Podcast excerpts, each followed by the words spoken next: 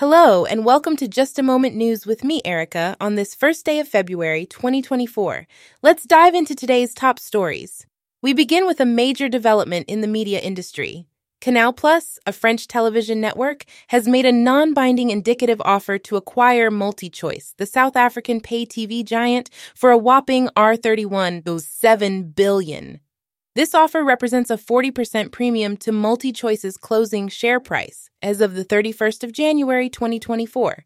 This acquisition, if successful, would solidify Canal's position in the market, having already owned over 30% of MultiChoice shares. However, the deal is subject to regulatory approvals, and there are concerns about a potential violation of South Africa's Electronic Communications Act. Canal Plus has dismissed these concerns, stating that it intends to transform MultiChoice into a global scale media company.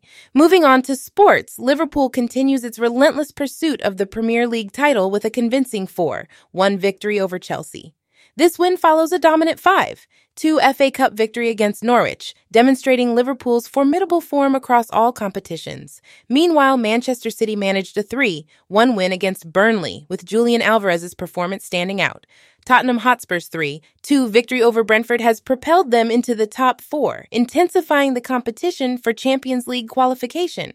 In the music industry, Universal Music Group, UMG, is set to sever ties with TikTok due to disagreements over AI generated music and fair artist compensation. This decision will see popular artists like Billie Eilish, Taylor Swift, Adele, Bad Bunny, and Drake removed from TikTok's music library. UMG criticizes TikTok for attempting to force them into an unfavorable agreement that devalues music and underpays artists.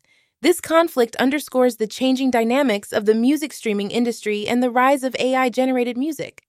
In a fascinating legal case, a beautician from Naples, Flavia Borzone, claims she's the secret granddaughter of Lamborghini founder Ferruccio Lamborghini. Borzone has presented DNA evidence taken from a drinking straw to prove her claim. The DNA sample reportedly matches that of Elettra Lamborghini, suggesting they are sisters. The case, which Lamborghini has denied any biological link to Borzone, has been adjourned until March. In the world of entertainment, Sony has won the rights to 28 Years Later, a sequel to the horror classic 28 Days Later. The project brings back director Danny Boyle and writer Alex Garland and has generated significant interest in Hollywood. The sequel is expected to have a budget of around $60 million, and Cillian Murphy is potentially acting in the project. Lastly, we delve into the realm of the philosophical. Nick Bostrom's simulation argument suggests that our universe might be a computer simulation.